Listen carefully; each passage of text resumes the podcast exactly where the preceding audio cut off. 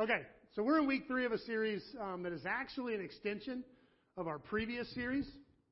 Um, we spent four weeks talking about prayer, and we kept kind of touching on um, upward prayers in our last series, but not really focusing on them. We focused primarily on outward prayers, where we pray for the things that are out there that we really want God to bring in here. Where the subject of the prayer is stuff um, that we desperately need healing, wisdom, money, things, stuff outward prayers that we're praying that God bring in here. And then we, we talked about inward prayers where we journey with God into our guts and, uh, and we make confession and we, uh, and we repent and we, we do a deep inner work. It's when, when God helps us to work on the part of the iceberg you can't see, um, the stuff that's underwater. Um, and like I say, we hinted, talked about the, the importance of upward prayers, but didn't really spend much time on them. So we decided to kind of extend that series four more weeks to talk about upward prayers or worship, um, where the subject of the prayer is God Himself, where the focus is on God Himself. And we call that worship. And uh, so far, uh, we're titling this series Design for Worship. And, uh, and we kind of covered the intellectual, philosophical side of it. Week one, we talked about how God created us um, for worship and how we will eventually return to that same place. We looked at literally the first chapter of the Bible, Genesis 1, and how we were created to be in this position where we were on top of the creation and yet firmly under God. Uh, and in this place of, of subservience and worship to our Creator. And we talked about Revelation 22, the last chapter of the book, where God says He's going to return us back to that place. That, that, and, and there's a lot of that original garden language in, in Revelation 22, um, and how we were created for it and we will return to it. And it's, uh, it's good to know that the plans of God, the purposes of God, were not destroyed by sin. Um, they were just put on hold for a little bit. But we will return back to that place. So we talked about what it looks like to live in between Genesis 1 and Revelation 22. In the middle, in the mess that's in between, in between what we were created for and what we will return to. And, uh, and, how, and what it looks like to live in worship to the Father. And then last week we moved kind of from the frontal cortex to the limbic cortex. We kind of went from the intellectual, cerebral side to the emotional um, side. We looked at the story of this woman that got worship all wrong. It was clumsy and inappropriate because she was overwhelmed with the collision of love and shame and relief and joy and guilt and fear and peace and all of that beautiful emotion exploded out of her in this response to the grace of God. Um, as Jesus forgave her many, his words, sins. And, uh, and everybody in the room was uncomfortable with it except for Jesus. And he just received um, this beautiful act of worship. So, we've covered worship from kind of an intellectual perspective with our original design. Uh, and we've also covered it from kind of an emotional perspective as this emotional response to the love of God. And this week we're going to do, um, we're going to cover it from the practical, pragmatic side. We're going to talk about the pragmatic side of worship. Um, are there any pragmatists in, are any of you like real pragmatists? Like you want to know, does it work? Like does, that's the way a lot of us are. Some of us, you know, are just, we're drawn to that pragmatic approach. Do we really care about the philosophical arguments or emotions make us uncomfortable? But we want to know, will it help my life? Is this good for me? Is this something I need? Um, does it have a useful purpose? And that's what we're going to talk about. As I kind of dug into it, um, uh, I want to share some of the mo- some of the latest and greatest pragmatic gadgets. Any, any gadget people in here? I'm a total gadget freak. Um, this is kind of fun. So I looked up like the hottest new things. Like this is what's on the on the uh, on the fringe of new gadgets. Uh, I thought it'd be a little fun to look at some of them. Um, this is what the smartest minds in the world are coming up with right now um, to make a, to help us to live better. The first one is uh, is a little bobber that Bluetooth to your phone that you can just throw it in the water and it will put on your phone where the fish are. So you can just you know you don't even have to work at it anymore. You can just look on your phone and. Uh, and uh, they've even got one that like motors around like a little motorboat you can control with your phone. So if there's no fish, you can move it until there are and just yeah. And I know some of you just got your phones out. You're like, I'm getting that. That sounds amazing. No. But uh, let's move on to something a little more ridiculous. This is a Bluetooth smart toothbrush that not only coaches your kids on how to brush their teeth, but it notifies them when they haven't brushed long enough. It talks to them. Keep brushing. Like you can, you can, and it will send you a report card on your app as to how your kids are doing um, in the toothbrushing department, so you can make sure they're uh, they're up to speed. So yeah, you just download the app and you can keep track of your kids' oral hygiene. It's in other words, if you want an absurd amount of information about your kids, you can get this. But it's not just your kids. You can actually uh, put yourself under the same pressure. Um, they have a smart water bottle, and this thing's actually pretty incredible. This thing will track your water consumption, which I do not want to know. Um, coffee, I would use a smart coffee cup. That would be amazing. You have not had enough caffeine today. um, no wonder you're so. No wonder you're so grumpy. Uh, but this will actually, you enter all your information. It will factor your uh, your body weight, the current temperature, and relative humidity. humidity. And if you link it to your smartwatch, it'll even track your movement for the day. And it'll say, man, based on how much you moved and how hot it is, you need more water. And it will tell you if you've had enough. You just, yeah. Uh, and fear not, if uh, if you want even more pressure, this one's awesome. It is a smart fork that not only weighs your food. But it tells you how fast you're eating, and it tells you, hey, slow down, you're eating too fast. And uh, and if you link it with your with your weight loss app to where you enter what you ate, it will tell you how much of whatever it was you ate, so that it can, yeah. It's not just you; it's even your plants. This is a smart pot, which will track the nutrients and moisture level of the soil you put in, so that you can open up the app and see if enter the kind of plant you plant in there, and it'll tell you if it's a good condition for that plant, if your plant will prosper. I can actually use that. I can kill anything. And if you're not convinced that the smartest people on the planet have really done their job, there's this one the digital Bluetooth smart egg tray, which literally does nothing but keep track of how many eggs you have and how long they've been in there. And you sync it to your phone, and it tells you how many eggs you have in your fridge at any given moment and how old they are. Granted, it's only 12 bucks, so it's not like it's, you know, um, mine's supposed to get here on Tuesday. But, no, kidding. Um, but do we really need a, a smart egg tray? I mean, feels like the smart people could be working on something better. I, that's just me. I, I'm being judgmental, but feels like there's better things they could work on. Not all gadgets actually improve our lives, but uh, as we look today at, at worship as a gadget, worship as a thing that we need to make our lives better, I think we'll find that this ancient discipline actually does greatly improve our lives. So let's start with our text. We're actually reading in Acts 16, starting with verse 16, if you want to read along in your Bible. If not, it'll be on the screen. One day, as we were going, this is Luke writing in the book of Acts. One day, as we were going down to the place of prayer, we met a slave girl who had a spirit that enabled her to tell the future. She earned a lot of money for her master by telling fortunes. She followed Paul and the rest of us, shouting, These men are servants of the Most High God, and they've come to tell you how to be saved. This went on day after day until Paul got so exasperated that he turned and said to the demon within her, I command you in the name of Jesus Christ to come out of her. And instantly it left her. Her master's hopes of wealth were now shattered. So they grabbed Paul and Silas and dragged them before the authorities at the marketplace. The whole city is in an uproar because of these Jews, they shouted to the city officials. They're teaching customs that are illegal for us Romans to practice. A mob quickly formed against Paul and Silas, and the city officials ordered them stripped and beaten with wooden rods. They were severely beaten, and they were thrown into prison. The jailer was ordered to make sure they didn't escape, so the jailer put them in the inner dungeon and clamped their feet in stocks. Around midnight, Paul and Silas were praying and singing hymns to God, and the other prisoners were listening.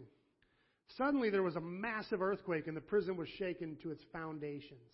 All the doors immediately flew open, and the chains of every prisoner fell off. The jailer woke up to see the prison doors wide open. He assumed the prisoners had escaped, so he drew his sword to kill himself. But Paul shouted to him, Stop, don't kill yourself. We're all here. The jailer called for the lights and ran to the dungeon and fell down trembling before Paul and Silas. Then he brought them out and asked, Sirs, what must I do to be saved? They replied, Believe in the Lord Jesus Christ, and you will be saved, along with everyone in your household. And they shared the words of the Lord with him, and all who lived in his household. This is the word of the Lord. Just to give you a little bit of background, um, Paul visits this town um, in a very unique and new way for Paul. He is out of his um, depths in this moment. Uh, in case you uh, don't have like a first century map just kind of burned in your brain, um, if you do, shame on you. Get rid of that. You got more important things to remember. Um, the church started down here where this little red circle is. Uh, this is Jerusalem. This is where Jesus was crucified. Uh, and because of persecution, um, the church kind of had to scatter, and it relocated its headquarters up the coast in uh, in Antioch. Uh, this is where Paul kind of first found his first church home. He he really joined the church uh, here in Antioch after he was converted. Uh, and it was from here that he kind of became a missionary and church planter. Um, this was his kind of home base that he launched from. So when he went out spreading the gospel, he planted churches and stayed mostly in this area. Um, this was Galilee back then, modern day southern Turkey. Um, and in Paul's day, uh, he went from town to town uh, sharing the gospel. And Paul had this kind of rhythm, this habit, this routine that he stuck to, where he always started in the synagogues. Because for quite some time, Jerusalem had been the center of a lot of um, conflict and strife.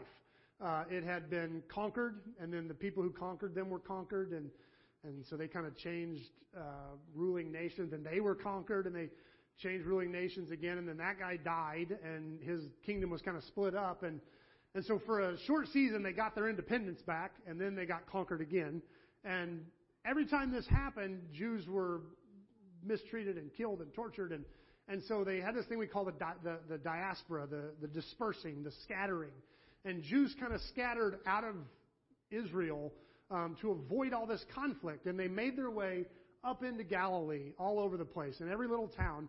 And the way they kind of maintained their Jewishness in all of these non Jewish towns was a synagogue. They kind of set up this home base called a synagogue, kind of like our church, where they could kind of maintain their traditions, their rituals, and read Torah and debate and, and kind of hang on to their Jewishness in a non Jewish space. And this was perfect for Paul because he was able to go through each of these towns as a Jew and kind of just go into the synagogue like any Jew would. And, and as they're discussing Torah, Paul was able to discuss how Jesus was the fulfillment of Torah. And it gave him a kind of a perfect starting point. And he didn't get much traction in the synagogue. Usually he would convert a couple Jews, but they had these people um, that were Gentiles that were really drawn to uh, the Jewish God, the, the, the kind of one true God. And so they would, they would come to synagogue, but they had to sit outside because they weren't Jewish. So they weren't really allowed in, but they were, they were interested in what was going on. And so in comes Paul, who's a Jew who can talk about Torah with the other Jews, but he can also say, because of this Jesus, everyone is included. Well, this sounded fantastic to these Gentiles who were already kind of interested in the Jewish God. And so they would usually join with Paul along with just a couple of Jews and they would start a church. And in each of these little towns, Paul was starting churches. And he did it this way from town to town to town. It says that he followed his habit of going to the synagogue. And usually when the synagogue would reject him, he would go, Lo, we turn to the Gentiles. And he would take that group of, of Gentiles who had been kind of drawn to the Jewish God and tell them about Jesus and, and plant a church. And he had done this over and over and over again, and it worked well. so when Paul returns uh, to Antioch and then decides to go on another missionary journey, he kind of made his way back through all those same churches, see how they were doing, check up on them, see if they were still growing in the faith, and then he launches out into this next area, which is uh, up here. Back then it was called Asia. It'd be northern Turkey today. Um, and this is where stuff kind of got weird for Paul. Uh, the Bible doesn't really give us much detail, but it says that the Holy Spirit kept Paul from going really anywhere to preach. He kept trying to go to another place. He said the Holy Spirit stopped us, and he tried to go somewhere else. He wasn't allowed, and and so he just literally wanders through all that land and doesn't really tell talk to anybody about Jesus. It's like nothing's happening. He's really kind of stymied. And then he has a dream one night of some people uh, across the ocean in Greece saying, "Come over here, we need you." And so Paul and his team literally get on a ship and they go across the Aegean Sea and they land over here. Right there. On the other side. This is the very first time the gospel ever goes into Europe. Up until then, it was only a Middle Eastern thing. And for the very first time, the gospel hits European land. Uh, and Paul goes um, into Greece with the gospel. And he lands at Philippi, um, this very, uh, this uh, kind of coastal town um, that was in itself kind of a weird town because there were uh, kind of native Philippians who had lived there forever and ever. But when Rome had brought back um, its soldiers from conquering all the lands it could conquer, it had to have a place for them. It didn't want them in Rome because you don't want that many kind of hooligans hanging out in Rome. And so they would just give them cities. Here, go have Philippi. And and so Philippi's got these the the like older and they're kind of the poor class, the native class, and then they've got these Romans that now live there. And but the one thing it didn't have was Jews. There was no synagogue. So Paul suddenly is out of his element. He, he doesn't have his normal routine to fall back on. He has no idea um, really how to even get started. And so he's just wandering, um, him and his team, and they bump into a prayer meeting. Um, a bunch of women at the river praying.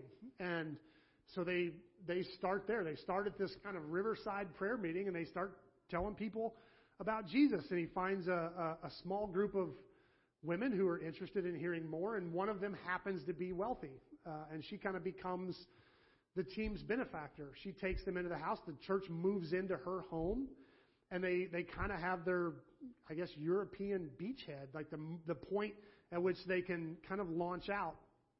And, uh, and so that's what's going on just before today's story. You know, Paul is for the first time in uncharted territory. He's in unknown waters. Uh, he, before this ministry was fairly easy to him. I mean, I say easy. He was beaten and it wasn't easy by any means. Um, but in fact, uh, Brent was talking about, you know, statistics, uh, you know, that there's what 80 million evangelicals in the country. Um, it's kind of interesting to think about. Uh, there's 167 million people in America that claim one or uh, one of the flavors of Christianity. 167 million um, Christians that claim Christianity in some flavor. Uh, there's 215 million Christians in the globe that live under fear of death for being a Christian. We are in the minority um, for our kind of rights and privileges here. If you're talking uh, averages using real statistics, the average Christian on the planet is a 22 year old brown skinned woman. Um, we are not in uh, the majority. And what's ironic is she hasn't read C.S. Lewis. She uh, does not care about our theological debates. Um, she's not interested in which um, uh, Hillsong's songs are theologically correct or not. She's she's a woman who is uh, under threat of death for her faith, and she's likely the person who's going to get to speak to the next generation. And so we do not. Uh, we have a great privilege here. We are not in the majority. That Christianity does not speaking of averages, look like this. This is an absolute privilege. And we can't take that for granted. Um, and that was the kind of, so Paul lived closer to her than, than me. So when I say easy, I mean he knew what he was, where to go and who to talk to. It was not an easy life. He was um, in constant threat, but easy compared to Philippi. So in Philippi, um, once he finds this woman, um, it, it seems like they're kind of deciding to slow grow the church. Like, no big conflicts. They're, uh, from what we know, he got a job in Philippi. He's, he's building tents, um, which probably meant he, he tanned hides and things. Uh, and he's just going about his business until this demon possessed kind of sorceress shows up. It reads like this She followed Paul and the rest of us, shouting, These men are servants of the Most High God, and they come to tell you how to be saved. This went on day after day until Paul got so exasperated, turned her to the demon within her and said, I command you in the name of Jesus Christ to come out of her. Now, up until this point, Paul kind of has a live and let live. This, this passage kind of confuses people because a lot of times we're like, why, why, number one, why is she saying true things? Like she's, she's speaking the truth. Well, that kind of feels weird to us. this demon possessed girl is like telling the truth about Paul. And number two, why why does it take Paul so long, you know, to cast a demon out of her? And it's kind of confusing. But uh, here's the reason: Paul seemed at this point content to kind of live and let live. He's he's not really making much of a stir. He wasn't seeking this girl out to help her. He, you know, she was in a bad situation, but he wasn't really trying to help her. If anything, he was trying to keep his head down, uh, minding his own business. Because this place did not have kind of a safe place like every other place. It didn't have a synagogue where he could just kind of fit in and and and kind of hide under the covering that the synagogue in each town had before this. Um, he's in a place where um, where the gods are not only very territorial, but worshipers are very um, uh, kind of aggressive about that territory. And so Paul does not have like a safe place to do ministry. So the last thing he wants to do when his when when this kind of brand new ministry is in a really kind of vulnerable state is to come out and and and scream from the rooftops, you know, we're here to save you, you know. He doesn't really want that in a place where that was simply not allowed. So he's going to work underground. This looks way more like a Chinese church today where it's subversive, it's underground, and you keep your head down as the church grows kind of under the surface. And in comes this, this girl who wants to expose it. And so she's speaking the truth, but it's not necessarily, you know, helping the ministry. So this would be like somebody in in in China right now going, I know there's a church in this apartment and you scream it out. This is where they're worshiping. This is where they're worshiping. Totally speaking the truth, totally saying something that's honest and real, but not very helpful as everybody is arrested and thrown in prison. And so that's kind of what happens here. Uh, Paul's trying to lay low, um, but this girl won't let him. And finally, he kind of loses his cool, and he he comes out. This girl is basically screaming, "Hey, these are monotheists and they're they're here to spread the gospel. Like puts it out there. And Paul, you know, makes a very bold statement, kind of like one of those when you when you make one of those Facebook posts and you think you're doing something good, and then you know you get completely attacked and beat up. My wife, anytime she walks by and sees like my phone on Facebook and I'm typing, she's like, "Babe, don't, don't do it, don't." That's what Paul does. Paul says, you know, finally breaks and he's like, in the name of Jesus, come out of her. And it's over from there. Paul's arrested, imprisoned. Um, and so let's recap Paul's position just a little bit. For the first time ever, um, he's kind of suffering ministry dryness. He's traveling through uh, what was his Asia, you know, north and western Turkey, getting nowhere. He's never experienced that before. He's experiencing ministry dryness. He's, he's traveling, but can't find anywhere the Holy Spirit will let him preach. He moves into a completely new culture where there's no synagogue, settles in with a ladies' prayer meeting, um, finally gets something up and going, and then the coronavirus hits. Well, I'm sorry, I'm mixing up stories. He, uh, this, yeah. This demon possessed girl blows his cover and threatens this tiny new ministry. And before he knows it, he's in prison. So, in Paul's kind of day, welcome to 2020. If anyone has the right to throw in the towel, if anyone has the right to say, clearly God does not want me here, He's not opening up any doors. If anyone has the right to whine and moan and complain, it's Paul. But this is what he actually does. It says, around midnight, Paul and Silas were pay, praying and singing hymns to God. Paul worships. In the midst of all this frustration and doubt and anger and probably even guilt, Paul chooses to worship. Now, throughout this service, we've been kind of following the literal, throughout this series, I mean, we've been following the literal translation of of both the Hebrew and Greek words for worship, which is to bow down or to prostrate oneself. We've been saying that worship is a posture of the heart. where we, we, we bow our hearts before God. But in this story, Paul and Silas don't just make sure their hearts are properly submissive to God, they actually broke out the full gadget of worship, like songs, like the full mechanism. They prayed and they sang hymns to God right out loud in front of God and everybody. It says that, that everybody in the jail heard them doing this. So in the face of their doubt, they worshiped. In the face of their fear, they worshiped. In the face of their pain and anger and disappointment, they worshiped. In fact, I would say that Paul and Silas not only worshiped in spite of those things, but they actually worshiped to cope with those things. And this is not a new thing in the Church of Jesus Christ. Uh, early in the story of these first Jesus followers, the very first time Peter and John were persecuted for believing in Jesus, they told the church how they had been threatened and commanded by the leadership of their town to never speak in this name again. With that threat still ringing in their ears, this is the church's response. As soon as they were freed, Peter and John returned to the other believers and told them what the leaders, the leading priests and elders had said.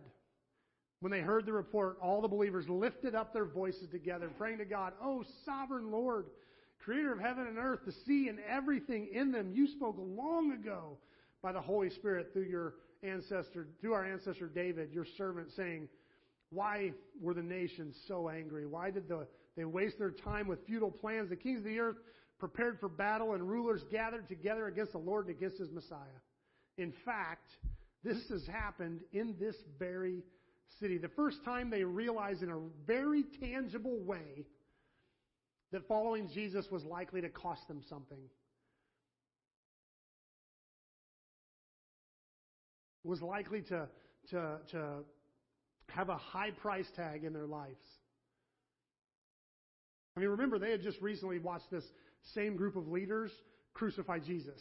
They, so this is still very recent in their memory. They just watched these people kill the most powerful man they had ever dreamed of, and now they're threatening them. They know what could happen here.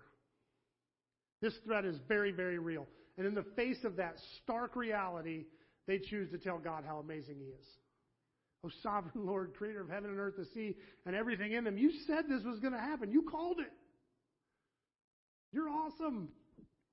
You saw this moment. Worship in the face of the darkest moments was a habit for the early church. Last week we talked about worship as an overflowing of gratitude and, and love that is rooted in knowing both how broken we actually are and how deeply loved we actually are.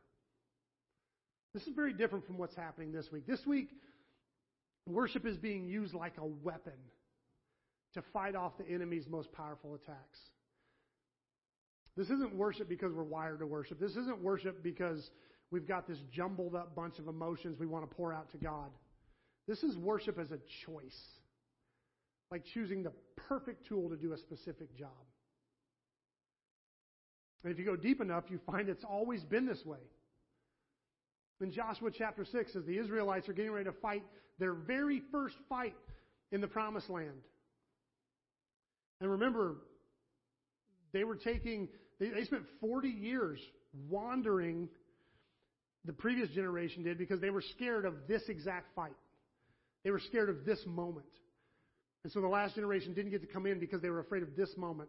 And now the second generation of Egyptian refugees are, are standing at this moment, starting to, to, to gather their troops. And the scripture tells us that they, the very first people to go were the worship leaders, the priests in the ark. They sent them first, and then the army followed the worshipers. The soldiers were to follow the priests who led the worship. So when Israel fought literal battles with sword and spear and blood and death, they still fought with worship. God first, then, right there in their proper place, the soldiers. All throughout the Bible we see it. In fact, once you start to see it, once you start to see how this works, you can't you can't not see it. It's everywhere. Every every time one of the the Jewish uh, kind of big name guys got into a tough situation, they, they stop and they tell God how amazing He is. As I was preparing for this message, I got stuck between this really short, simple message that would have taken about three minutes to give and wanting to do kind of an entire survey of the Old Testament and, and the millions of times this, this pops up. The short version of the sermon goes like this Worship changes your perspective. It changes what you see. Have you guys ever seen those crazy perspective pictures that everybody does now? They're, they're kind of fun. I love these. Look at this one. This was kind of cool. The woman's made to look small enough to kind of dangle in one hand. Or you can make a load look way heavier than it is. Ordinary sunglasses made to look so big you can't even imagine being able to carry them. Or even more ominous, an ordinary shoe, you know, that can crush you. And I hope the object lesson is, is obvious, but your enemy would love to make you feel like safety and security is completely accessible. Like if you just do everything right, you'll be safe and secure. As it dangles you like a doll. Or how about our responsibilities and duties? Our enemy has this way of, of, of making it feel like if we live a life of obedience, it's heavy. If our enemy has his way, it looks like this. It looks like, how can I ever carry all that? And you never get to understand the joy of obeying God. He won't let you do that. He'll, he'll set things up so it, it looks like it's a, it's a terrible burden. It's always ironic because when you talk to, to somebody who has kind of moved out of that place, you're like, man, but I hate obeying all the rules. And you're like, what rules? I don't really pay much attention to rules. I just love serving God. The enemy won't frame it that way. He'll frame it like this, where it's like, how would I ever carry all that? And of course, there's the shoe. How many of us have lived under the weight of our own failures? It's crushing. Now, the truth is very different from the pictures, right? It's opposite, in fact. The dangling woman is very close to the same size as the man. The sunglasses are small enough to fit in the guy's pocket, and the shoe is the size of the other shoes the people are wearing. What's off is the perspective. And if we let him, our enemy will show us the wrong perspective in every single situation. And what's crazy about it is he doesn't even have to lie. He just frames it wrong. There's no real lie in these pictures. There's no photo editing. There's no Photoshop. It's just, just setting it up just right. Just a picture of two people just a picture of a guy in a pair of sunglasses. Nothing's been altered. Just a boot and two people. Nothing but the facts.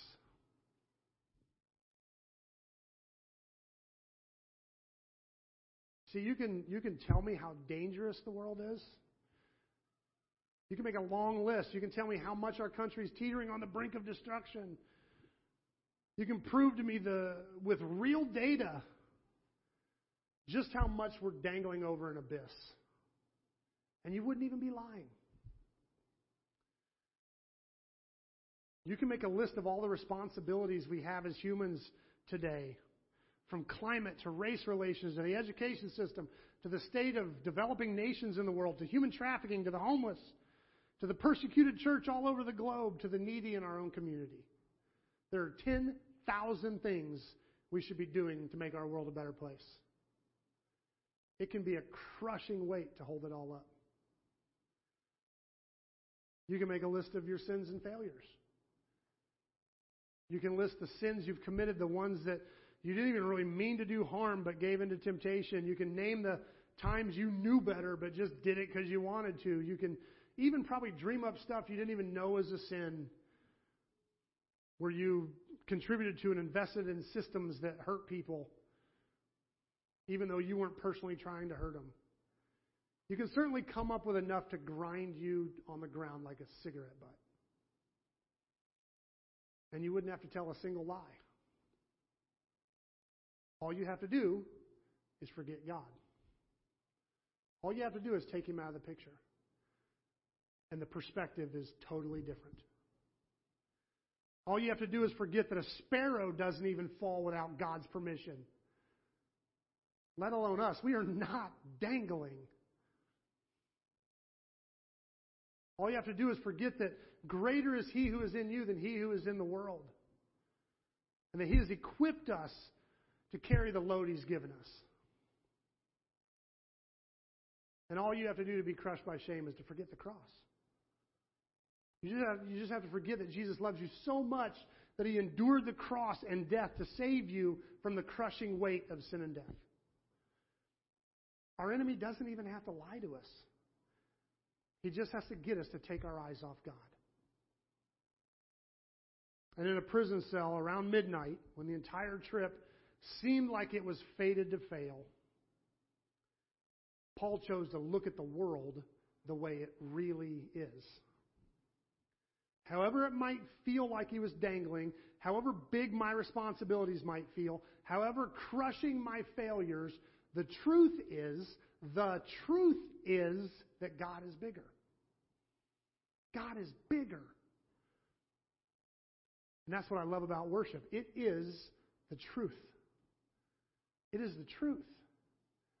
This isn't just saying like affirmations, like looking at yourself in the mirror and, and saying something you're trying to get to become reality. I've never been good at those. I've never been good at just saying something. You are good enough and smart enough, and doggone it, people like you. Anybody remember Smalley from Saturday Night Live? That just may not be true. You may not be good enough. You may not be smart enough, and people may not like you. No matter how many times you say it. You can't just make it true. But worshiping God is never a lie. It's never an empty affirmation. Worship isn't just an outpouring of how good we feel about God. It's and sometimes it is that. But it's way more than that. Worship is, is how we fix our perspective. It's how we refocus our eyes where they should be. It's how we see things the way they really are. So, how do we respond to this? When we sing worship songs, we're not just singing to God. When we sing Waymaker, Miracle Worker, Promise Keeper, Light in the Darkness, My God, that is who you are, we aren't just telling God that. We are telling God that. We aren't just doing that. We recognize and believe that that's who He is. But we're also doing that to tell ourselves that. We're telling our hearts that this is who God is. I love how well Psalms 42 says it. It says, Why are you cast down, O my soul? Why are you disquieted within me? Hope in God, for I shall yet praise him for the help of his countenance. The psalmist sings to his own soul. Why, are, why do you have everything out of perspective? Why are you seeing everything wrong, O oh my soul? Hope in God. Because here's the deal your problems are too big for you. They are. The world is super dangerous. You can die a thousand different ways.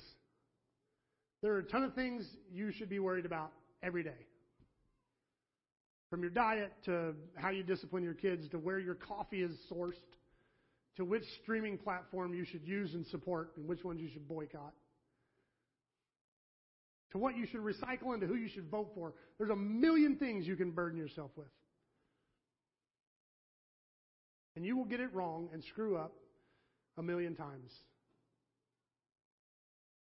And the guilt and shame of that is eternal.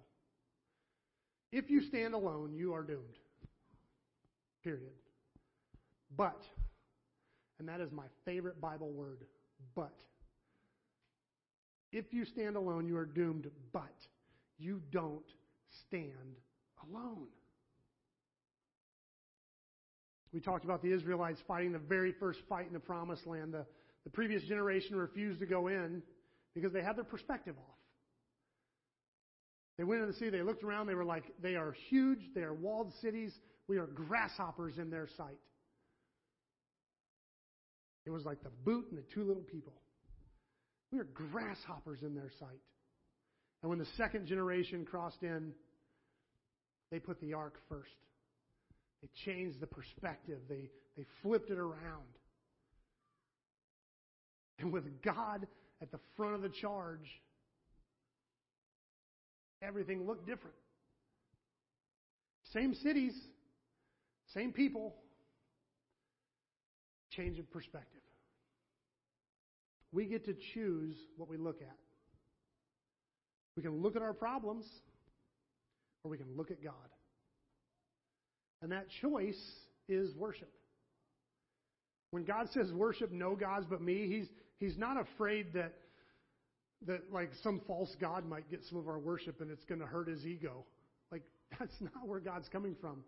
He knows that what we look at is going to look the biggest to us. And that we can completely screw up our lives looking at the wrong thing. So he's like a parent going, hey, over here, look over here, look at me. Do not look that way. There's danger that way. Look at me, look at me.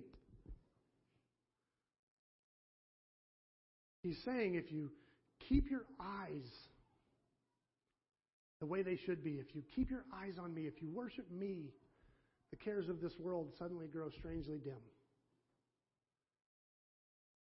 So we worship because we're created to do so. Like it or not, we're wired to worship. We will worship something. We worship because we're overwhelmed with the love and emotions of that God pours out on us, and so we we just kind of explode that back on God in worship. And we worship because that is what makes our life manageable. Our world is a mess. And I would not want to face 2020 without a steady worship routine. Our next series is actually entitled Surviving the Apocalypse. I'm really excited about it. And as we've been kind of studying for it, Esther's going to preach one week. It's, we've been talking about it a lot. It's it's it's readjusted my it's my perspective. It's shown me how many times God's been through 2020. Like how many times God's been through through moments where it seemed like everything was falling apart. And God brought his people through. Every time. We're going to focus on four different apocalypses that have happened and when everything looked lost and doomed. And it wasn't because God was there. 2020 has been horrible. But the more I've focused on God, the more I've realized that God is way bigger than 2020. 2020, I got nothing on God. 2020 is bigger than me. Let's get that straight right now. 2020 is way more than I need but it's tiny compared to God. So we've been closing uh, each sermon uh, lately by praying a prayer together. Um, today I'd like to do a variation of that. I want to read an affirmation directly from Scripture. It's found in Romans chapter 8, starting at verse 35. I think it's a, a great perspective verse, especially in 2020. So let's read this together, and then we'll gather around the table and sing one last song. Read with me if you would. Can anything ever separate us from Christ's love? Does it mean that we have. Sorry, I got lost. Let's start over. Can anything ever separate us from Christ's love? Does it mean he no longer loves us if we have trouble or calamity, or are persecuted, or hungry, or destitute, or in danger, or threatened with death? As the scriptures say, for your sake we are killed every day. We are being slaughtered like sheep. No. Despite all of these things, overwhelming victory is ours through Christ who loves us. And I am convinced that nothing can ever separate us from God's love. Neither life nor death, nor angels nor demons, neither fears for today or worries about tomorrow not even the powers of hell can separate us from God's love. No power in the sky above or in the earth below. Indeed, Nothing in all creation will ever be able to separate us from the love of God that is revealed in Christ Jesus our Lord. Amen.